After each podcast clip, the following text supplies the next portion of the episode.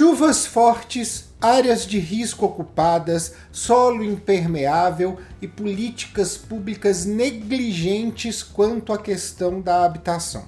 Essa mistura tem sido mortal para os brasileiros ano após ano. Situações como as que aconteceram em Minas Gerais, na Bahia e mais recentemente em Petrópolis mostram que o verão é uma estação de muita atenção no nosso país. Mas quais são os reais motivos desses desastres acontecerem e como nós podemos evitá-los ou pelo menos minimizá-los? Esse é o tema do nosso Articulando Renologia de hoje, o podcast do seu canal de biologia.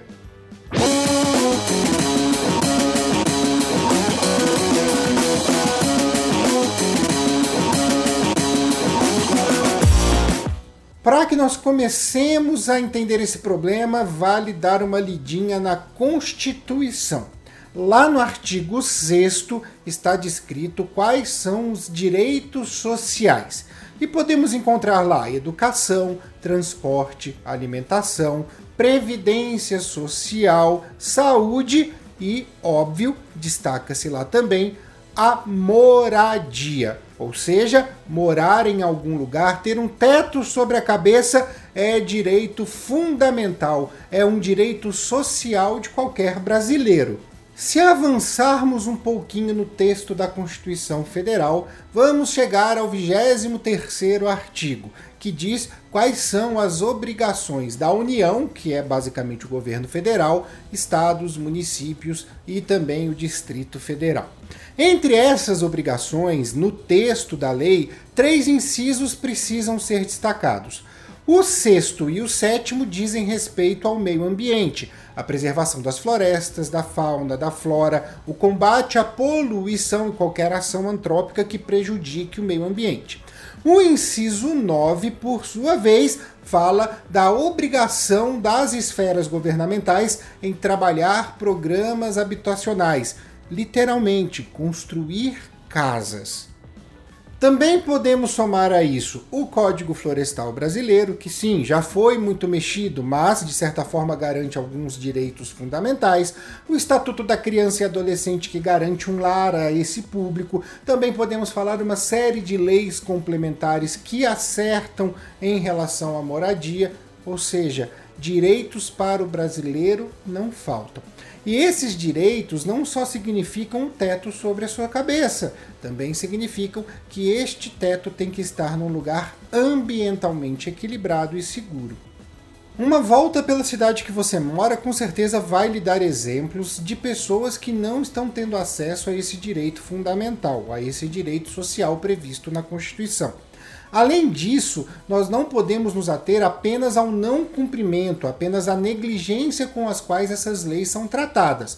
É necessário uma análise mais profunda para evitar que nós fiquemos simplesmente na frente do sofá, assistindo telejornal e xingando o governo, seja o municipal, estadual ou federal. É necessário compreender muito mais sobre o sistema que gera essas tragédias e não simplesmente também deixar a culpa por conta da mãe natureza.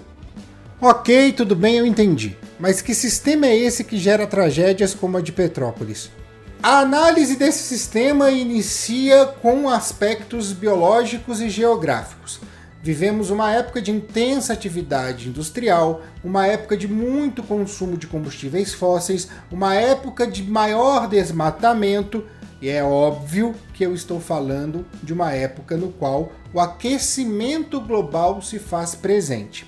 O aumento da temperatura no planeta, gerado pelo aumento da emissão de metano e gás carbônico na atmosfera, faz com que o clima se altere.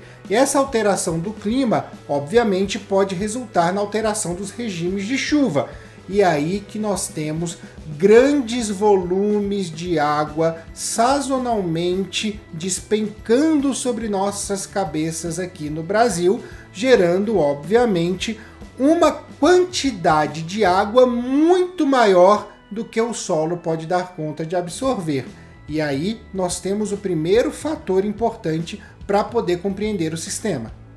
No dia da tragédia de Petrópolis, por exemplo, precipitou em menos de seis horas duzentos e cinquenta milímetros de chuva, que é uma quantidade que muitos meses não conseguem ter como previsão, ou seja, foi muita, muita água.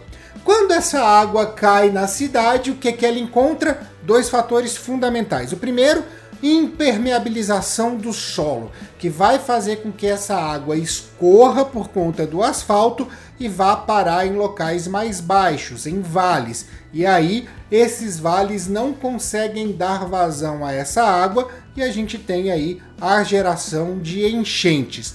É fundamental a gente dizer também que muitas vezes nesses vales, áreas naturais de vazão de rio são aterradas, são cobertas, são concretadas e isso faz com que o problema perdure um pouco a mais. Nós temos o caso, por exemplo, aqui em São Paulo, do Jardim Pantanal, que era uma área de vazão do rio Tietê e toda vez que a gente tem cheias muito significativas, elas demoram para escoar naquela região justamente porque o solo está impermeável e a água não tem para onde ir.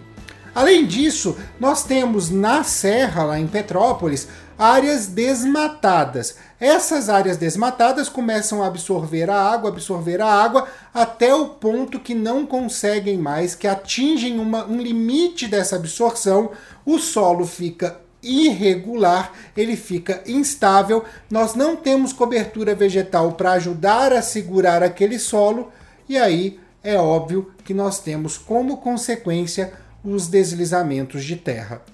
Olhando para isso, para esses aspectos ecológicos, para esses aspectos biológicos e geográficos, algumas medidas são fáceis de se compreender e de se propor. Construção de muros de arrimo, construções de piscinões que possam dar vazão à água, uso de asfalto ecológico, que é aquele que ajuda, que absorve a água, o reflorestamento de áreas de declive, de encostas, tudo isso ajudaria muito a minimizar esse tipo de tragédia e, óbvio, dá um pouco mais de segurança para os moradores. A grande questão é por que que aquelas pessoas foram ocupar aqueles espaços. Não basta a gente fazer só essa análise técnica, ela também precisa trazer questões sociais. E aí a gente precisa compreender não o processo para sanar, e sim o processo que gerou aquele tipo de moradia.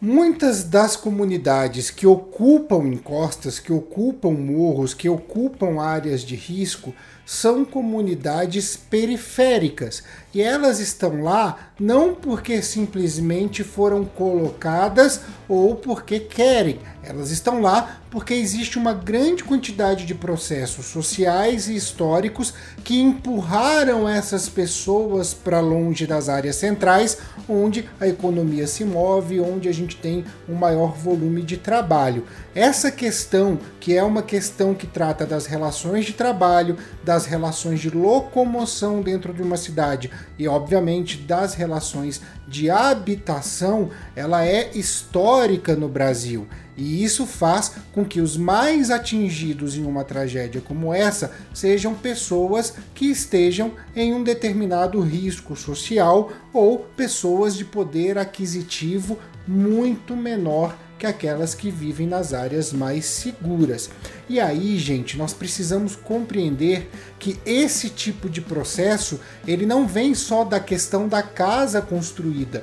Nós estamos falando de comunidades que muitas vezes não possuem rede pluvial para recolher a água da chuva, não possui rede de esgoto, então a gente tem aí questões de saneamento básico muito graves, não possui muitas vezes uma rede de distribuição de água potável, não possui assistência médica, não possui acesso fácil à educação, não possui também transporte público que faça com que essas pessoas tenham uma locomoção mais tranquila. Existe aí uma grande quantidade de questões sociais, voltando inclusive para o artigo sexto da Constituição que falamos no começo desse episódio, que simplesmente não estão sendo sendo cumpridas para essas pessoas. A moradia é apenas uma delas.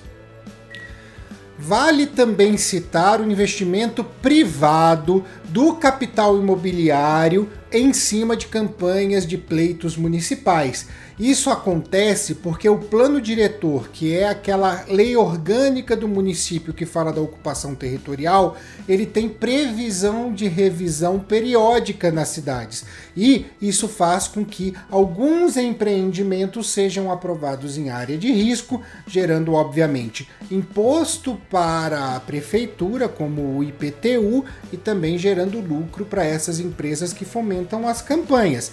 Esse é um processo um tanto quanto nocivo dentro do nosso país, porque está colocando o interesse privado acima do interesse comum, e aí algumas situações podem ocorrer.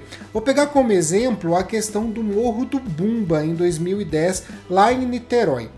Os moradores tiveram suas casas basicamente consumidas pela terra.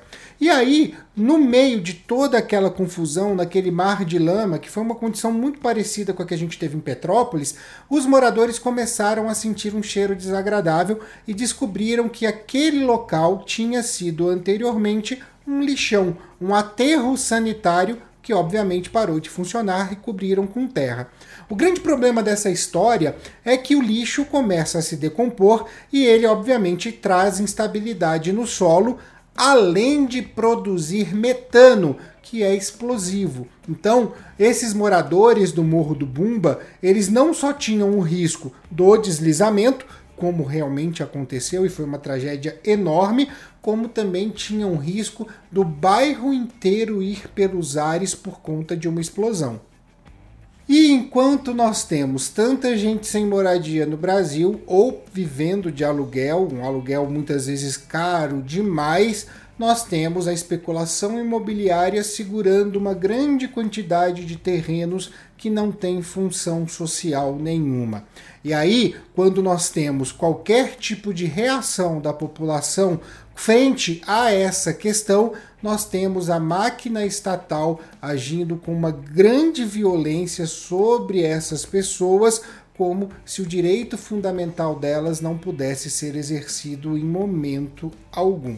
Dessa forma, a gente percebe claramente que as questões ecológicas e geográficas estão num abraço bastante estreito com as questões sociais, e não dá simplesmente para a gente olhar para uma sem olhar para outra. Não basta simplesmente eu pensar em recuperação de mata ciliar, a não canalização de rios, de eu pensar em construções e estrutura numa cidade para evitar esse tipo de tragédia, se eu não resolver a questão social da moradia, se eu não fazer essas coisas de uma maneira digna, de uma maneira que seja eficaz, que resolva o problema e que traga dignidade para a população, que merece ter a sua casa, merece ter seu teto em um local no qual ela não precise se preocupar com qualquer gota d'água que caia do céu. Esse problema é bastante complicado, ele tem uma construção histórica muito forte e nós não vamos conseguir resolvê-lo apenas pensando na questão de estrutura da cidade, sem pensar em toda uma relação de trabalho, de locomoção, de acesso aos serviços públicos e, obviamente, de maior planejamento da ocupação do território de cada cidade.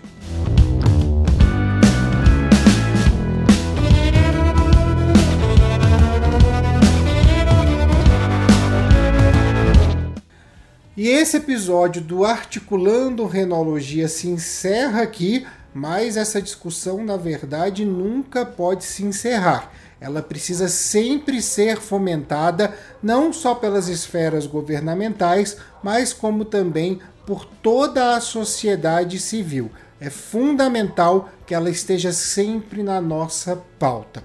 Eu vou ficando por aqui, deixo a vocês as nossas redes sociais, o arroba Renologia no Twitter, no TikTok e também no Instagram, a nossa roxinha que está lá funcionando, sempre com alguma coisa nova, uma jogatina aí, a escrita do livro didático ao vivo para vocês, e é claro, o nosso canal no YouTube, e vale muito isso para você que está acompanhando pelo Spotify e pelo Google Podcast, porque o nosso canal do YouTube é onde se concentra todo o conteúdo do canal para você de forma gratuita. Um grande beijo a todos e a todas e até a próxima!